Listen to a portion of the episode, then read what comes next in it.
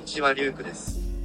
聖五郎がラジオに出なくなって早4年が経ちますが、今回そんな聖五郎から、なんとメッセージが届きましたので、皆さんにご紹介したいと思います。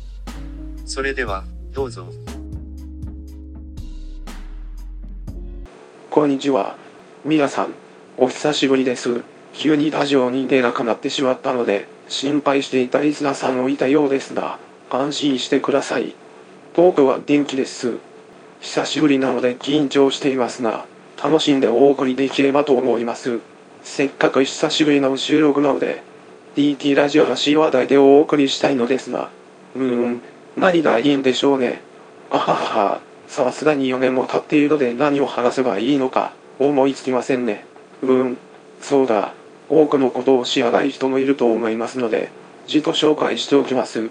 都内でパーソナルトレーナーをしています今年41歳の黒ローテです。趣味は漫画、映画、アニメ、格闘技、そして何よりラジオとサウンドが好きです。いかがでしたでしょうか？久しぶりの聖五郎の声でしたが、いつもと変わらない童貞らしさが出ていたのではないでしょうか？でも元気みたいなので安心しましたね。当分はリュウクと浜岡でお送りしますが、これからも DT ラジオをよろしくお願いします。DT ラジオ。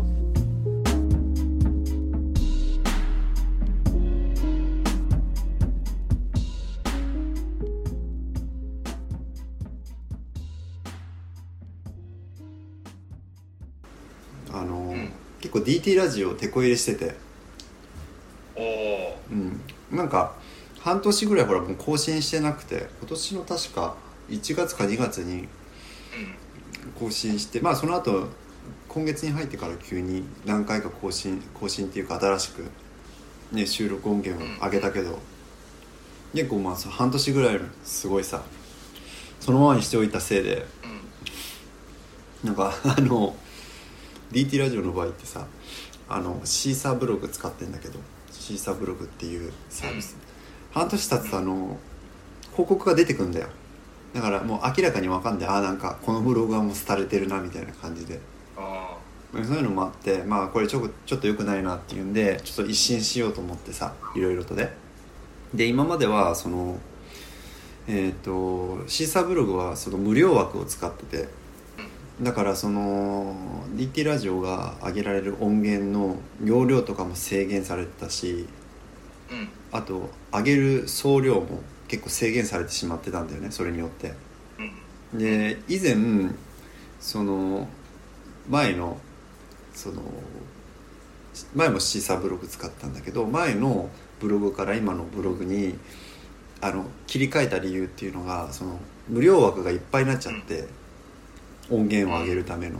で引っ越しして新しいそのブログに、まあ、引っ越したんだけどただそうするとやっぱり聞いてくれてるリスナーの方が新しいそのブログがどっちか分かんなかったりとか、まあ、毎回こうきコロコロ切り替わるってあまり良くないなっていうのもあってで今回その有料枠、まあ、大した金額じゃないんだけどちょっと有料に入ってその代わり無制限でも音源を上げれる。あマジで？有料に変えた？そう有料に変えたんだよ。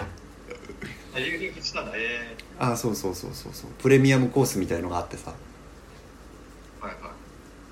だから今後はもう音源とかも上げ放題だしあとホームページのその URL も変わらないし。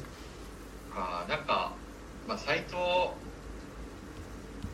シーサーとかななんかさうん。あのまだパソコンのサイトで見る人もあんまりいないのかもしれないけどさ。うんうんなんかやっぱりその元々のブログのねフォーマットとかだとなんかやっぱダサいあそうなんだよねなんかまあ、特にだからといって何かいじったりしてない あとさなんか今回調べててあのうん。気づいたというか知ったんだけどなんかもうシーサーブログって結構そのブログいろいろねライブドアのブログとか他にもうん。うんいろんなところがサービスブログを提供してるけど結構なんか、まあ、こういう使っててこういう言い方するとすごい失礼なんだけど結構もうオワコンなわけよ、だからもうぶっちゃけね本当結構危険でその本当いつ会社の都合でそのブログ自体がなんかこううん。終了するかっていうのももうわからないからまあ結構危険危険っつっちゃ危険なんだけどまあ一番本当になんだろうな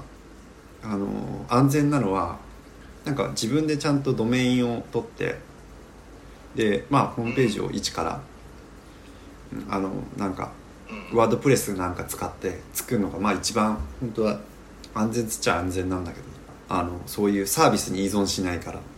まあ、あとあのなんだろうな。やっぱその時代はさまあどうなんだろうな。時代はやっぱその動画というかさうん。読むところがこう主流だけど、まあ、ポッドキャストもねなんかあのあポッドキャストもやりつつその YouTube でその、うんうん。ポッドキャストを配信してる動画を流してるやつもあるよ結構ね。ああなるほどね。そのスタジオみたいなところでさうんうん。喋ってるのをさうん。YouTube 動画として流してて多分あポッドキャストはポッドキャストで多分あると思う。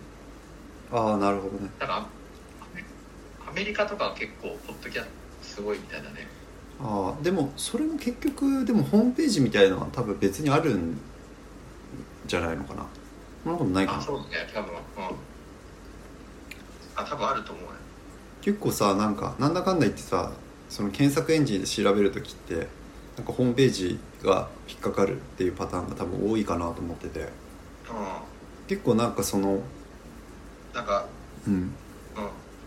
あのまあちょっと自分が知ってる限りなんだけどその例えば何かその水槽のねグッズを販売してるお店とかも今そのできる限り低コストでうん。こうお店を始めるためになんかうんホームページを持たずにねインスタだけでやる人とかもいるわけよ。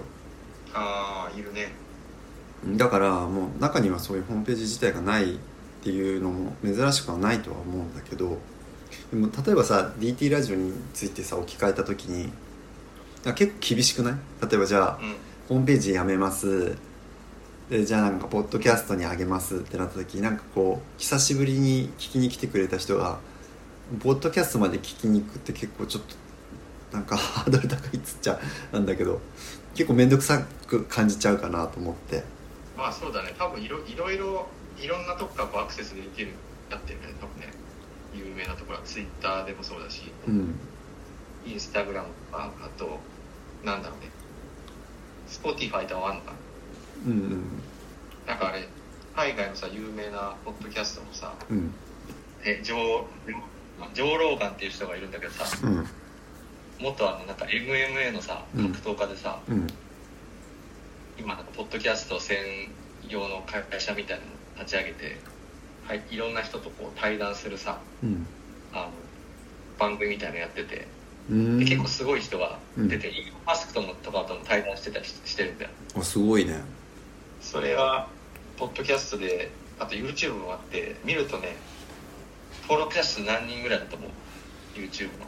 あのフォロワー数っていうかあのうん。あそうそうよくチャンネル登録してねみたいなさあ。よく YouTube で言うじあチャンネル登録登録者数か。えでもまあそんなに言うんだったらあれじゃないの？その100万人とかいるの？わかんないけど。ゃんああ100万人。多分ホリエモンが100万人ぐらいかな確か、ああうん。まあ、そこはやっぱね海外っていうことでねうん。すごくてね今見たら1500万。えちょっと待って。1500万ってすごくない？えちょっとちょっと待って。ヒカキンとかだってこの前確かさなんか1000万人突破してウェイみたいなのやってなかった？まあほらそれは日本だけだからでしょ。ああまあそうだけど。でだってヒカキン日本一だよ。ああだから多分ぐ世界中で多分聞かれてるってことだと思うんだけどねやっぱりさ1500万ってねやっぱさそういつも思うんだけどさ言語って重要だよね。うん。まあなんかさ英語でそりゃ情報発信すればさ嫌がおうにもさやっぱり聞いてくれる人増えるし有利だよね。うん、あんまりねないんだよねこういうやつね。あのなんかさすごいゲストを呼んでさうん。あの結構ねじ番組時間ね普通にね1時間以上なんだよね大体。うんうん。よくさそういう対談の番組とかあるけどさ、うん。まあ、大体2 3 0分ぐらいじゃない？うん。うん編集とかして。そうだね。あんまりその1時間じゃなくてさそうそういう有名な人を呼んでなんかもうもう全て聞きたいこと聞いて話してもらうみたいなやつでさそれってあれ1時間とか2時間とか。それはあのノー編集ってこと？ノー編集そう。ああなるほどね確かにイーロン・マスクのやつが2時間ぐらいだったな。前おすごい。見たけど。うーん。でこの別になんていうかだからなんていうかその日本で言うとねうん。だから、まあちょっと前にほらなんかテレ東大学ってあったじゃんなんかうん。その、あまあああいう感じでねあれあれでその、うん。あれって確かひろゆきとさうん。成田先生ってなんかあのね、うん。四角い止まるの眼鏡のさあの、うん大学の先生。うんが2人でいろいろ聞いてさ結構突っ込んだち突っ込んだ質問して結構なんか相手からいろんなことを引き出そうとしてると思うんだけど、うん。あれを一人でやってあのいろいろ質問しまくるみたいな。で結構べしゃりもうまくてさ。すごいじゃあ格闘家といい元元格闘家？ちょっと分かんないけど格闘家といえどすごい頭が切れるってことなんだね。あそうそうそうそうそれとね同じようなやつでもう一つねあのレックス・フリードマンチャンネルっていうのがあってさ。うん。それもね同じようなやつで。これはね何人かな。ああこれは何人ぐらいだと思った登録者数。そのごめんレックス・フリードマンがどういう人か分からないから全然こう想像つかないんだけど。レックス・フリードマンはねうん。確かねもともとなんかその、うん。えっ、とだったっけ。あ多分今ポッドキャスト専属だと思うけど、うん。うんなんか研究者みたいなのだったなん。か MIT とかのなんかでもなんかそうお研究者で。結構さその真面目な感じその格闘家と違ってちょっと、ま、お堅い感じだともうちょっと少ないかなと思ってまあなんかこう200万人。あそうさ上ローガンよりはお堅いけどこれはね普通になんかマーク・ザッカーバーグ対談したりとか、あすごいすごい。えでもそう言われちゃうと結構あれじゃない？やっぱりまだ1000万人ぐらいいるんじゃないの？あさすがにねそこまで言ってない。いてないか。難しいからかもしれない。ねこの人だからより研究者だから多分よりガチなあの質問をしていくみたいな。だからあれだよねそのほら YouTube 日本の YouTuber とかもそうだけどさあの元オリラジのさ中田あっちゃんみたい感じだとさそのあそうだから中田あっちゃんみたいな感じで多分あのその上ローガンは。あそうだよね。だからそのなんつうんだろう。あの範囲が広いじゃん聞く人の。いろんなこの年代あと性別の人がこう聞きやすいっていうのはあるけどやっぱりちょっとお堅くなっちゃうとさうん。やっぱりこう年齢も絞られてきたりとかするからあれかもね少ないのかな。で俺この人ね。結構好きなんだよなんかあの淡々とすごい喋っててさ。うんでもね結構いろいろ多彩でブラジリアン柔術とかやっててさあそうなんだすごいね。黒帯とかなんだよ。あのちなみにさちょっとずっとし今話聞いてて知りたかったんだけどそれそのうん。あのそのポッドキャストとあと YouTube 使って情報を発信してるっていうふうに言ったけどそれはやっぱりその2つメディアを使うなんか理由ってあるのかね、まあ、YouTube はなんとなく例えばほらあの広告収入とかあとはその、ね、チャンネルチャンネル登録者数増えればなんていうのそのスなんてスポンサーとしてなんかこう仕事が来たりとかなんかいろいろあると思うんだけどなんかポッドキャストもなんかどっかの会社と契約してなんかすごい契約金みたいなのもらったんじゃなかったかな。あそうなんだ。あんまりさその日本だとさポッドキャストでお金を稼ぐっていうイメージがないじゃん。あ日本だとやっぱり手っ取り早くその YouTuber になってなんかその再生数に合わせてこうお金もらうみたいなイメージしかないんだよね。今ちょっと送ったよ。あのさっき言ったジョー・ローガンのやつとさアレックス・フリードマンのポッドキャストの YouTube おおはいこれ確かさ前ニュースでさ、うん。イーロン・マスクさラジオ番組中になんか大麻を吸ってたみたいなニュースなかったっけ？それすごいねあったんだよ前昔。それ確かこのジョー・ローガン確か。あのつい最近そういえば日本でさあのう芸能人であの木村カエラと結婚したさ瑛太って言ったじゃん。俳優の。ああ瑛太ね。はいはいあの俳優の、うん。そう。で瑛太の弟もあの役者としてい、結構活躍してたんだけど。うんうんなんかこの前あの大麻で捕まってたね。大麻つながりました。えちょっと瑛太もさなんかあれガーシーかなんかにさらされてなかったっけ？さされされてたよ。結構ね瑛太もねあの酒癖がめちゃくちゃ悪くて。なんかあの全全裸でさ、うん。カラオケなんかなんかしてる写真見たらさらされてなかった？うん。だよね酒癖がめちゃくちゃ悪くてなんかその結構その暴力沙汰あ起こしたりとか関係者とこう問題を起こしたりとか。まああとそういう意味で言うとあとあれなんか話題になってるので広広末涼子かな。うんなんかさそうそれについてもさちょっと一言言わ おじさんに言わせてもらいたい。言わせてほしいんだけどさあのさうん。あのごめん。それそのニュース結構どうでもいいかなって思っちゃってああまあね。ななんかもう連日実はさ日本でさもう本当にトップに出てくるようなニュースとしてこう話題になってるんだけど。え連日やってんの？なんかそうワイドショーとかあとはヤフーのさヤフーニュースとかさもう必ずさヤフーニュースってさいくつかさこうトップページに項目出てくるけど絶対1個は広末涼子ってあ文字出てくるぐらいずっとともう取り上げられててあなんか なんかさどうでもいいなと思っちゃってさ。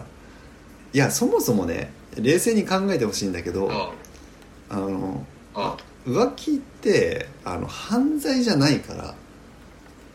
なんかうんものすごいさその鬼の首取ったようにさなんかさこいつらはなんか人間のクズだみたいなことをさなんかコメントしてる人とか、まあ、いるんだけどなんかいやもうなんかさその いやそもそもねあの不倫は本当にあの夫婦間の問題であってあの本当に赤の他人は口出しちゃダメなんだよ、なぜかっていうと犯罪じゃないから。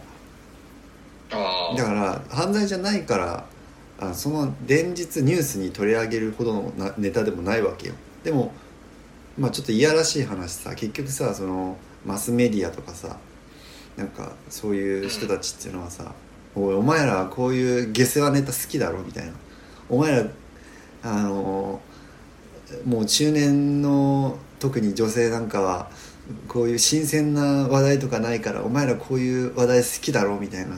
もうそういうさなんかいやらしさみたいのをめちゃくちゃ感じるわけよ。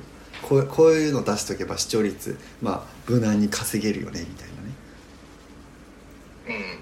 うん。うん、いやそれよりもさ俺はさなんかいやちょっと待ってって。日本国民としてまず知らなきゃいけないこといっぱいあって今あの岸田総理が海外でなんかあのね全然違う日本と全然関係ない国に対してあの援助しまくっててさ。すごい。あで特にそのなんか農家に対してなんか援助してるらしいんだよ海外のね。いやちょっと待ってって。あうん。岸田総理ちょっと待ってっていやいや日本の農業やばいんだからさそんな海外にそんな支援してる場合じゃないよ。なんでそんなお金ばらまいちゃってんの海外にみたいな、うん。確かにそれはあるね。うん。なんかいやもうどうでもいいよそんな広末涼子マジで。もっとし知らなきゃいけないことたくさんあるのになんかそういうの差し置いてさ。うんてか広末涼子と不倫した男とか知らんし。あのまあこっちのその中国こうテレビとか見てると、まあ、ニュースとかさ、うん。流れるけどさうん。あんまりそういう芸能ニュースみたいな流れないねやっぱねこっちはね。うん。ああそうなんだ。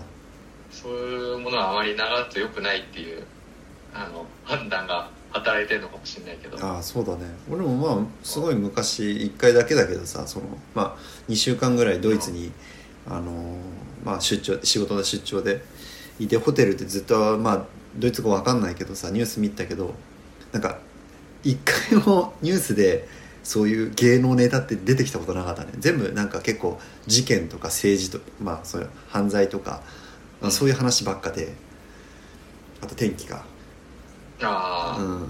だからもしかしたら日本特有なのかもしれないね。そうだよなんか韓国とかも多そうな感じするけどね。ああそっか。なんとなく。あなんかそういえば韓国ってよく芸能人さするじゃん。なんかネットで中傷されたりしてて、じゃあちょっと日本にやっぱ似てんのかもしれないね。やっぱりこう生活がこうなんていうの？ストレスフルなさうん。環境の 国はそういうのでガガス抜きみたいなのがされるのかもしれないけど。はけ口みたいになっちゃって。なんかあのこの前のその収録の時にも少し触れたけどなんかさ最近多い多いのがなんかそう正義を振りかざして人を叩くっていうこう独特の日本人のしなんていうの習性みたいのがあってさ。まあこれは多分賛否あると思うけどなんだっけあのうん。なんか見たけどさなんだっけ水着賞みたいなのがさ、うん。共産党のさ、うん。なんかそのクレームによってさ、うん。当日の2日前ぐらいになんか急に中止されたみたいなのがニュニュースが見たけど、じゃない？あれ埼玉じゃなかったっけ？あの普通に普通じゃんあのプールでさ水着って普通じゃない？あれそういえばさそのごめん。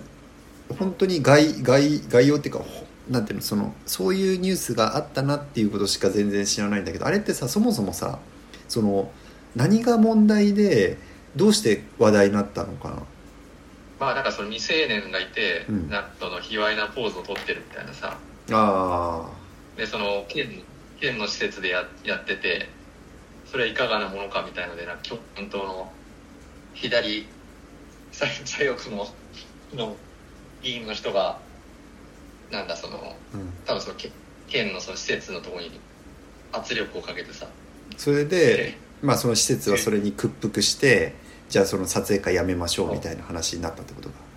そう。それがまあ別にねまあ 1, 1ヶ月前とか、まあ、1週間前とかだったらいいけど2日前にさそれが決まったらしくてさ。うん結構そのね何十人もその参加するやつだったからうん。スタッフも含めるとさ結構いろんな人たちがねもうそれで調整してたりしてるからあそこら す辺ごい。あのそこら辺ってさ俺あんまりちょっとさ事情詳しくないんだけどさ今ほら未成年って言葉出てきたけど未成年っていうのは、うん。えー、と撮影される被写体の女性が未成年ってこと？とかがいたりしてうん。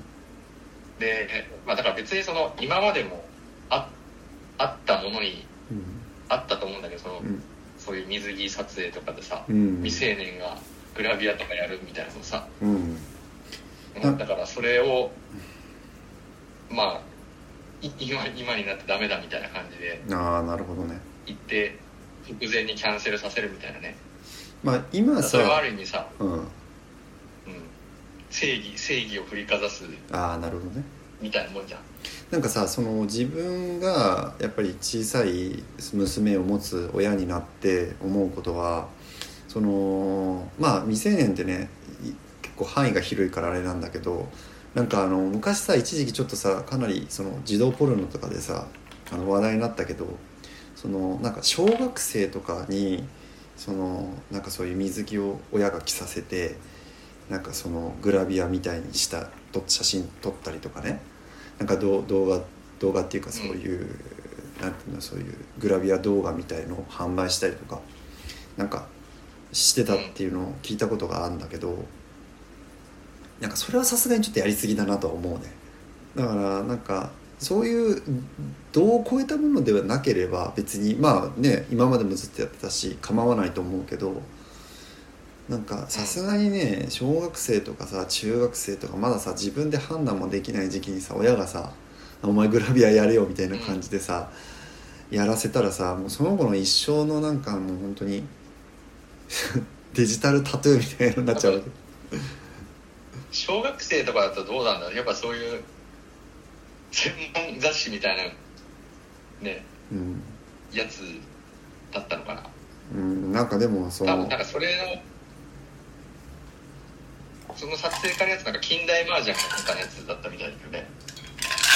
だからまあだからせいぜいあれかそのまああのこう、ん、16とか17歳の子とかそそれぐらいの子っていう意味なのかな？その未成年さすがに近代麻雀でも小学生とかやんないんじゃない？ああなるほど。ねでもそこら辺って結構なんかさグレーな部分があってそうこの前ちょっとね気になってねあの調べたんだけどあのちなみに、えっと日本の法律であの男女ねお互いに同意があった場合に性交渉って何歳から OK だと思う、そんな規定があるの？そうそういう規定があるんだよちゃんと。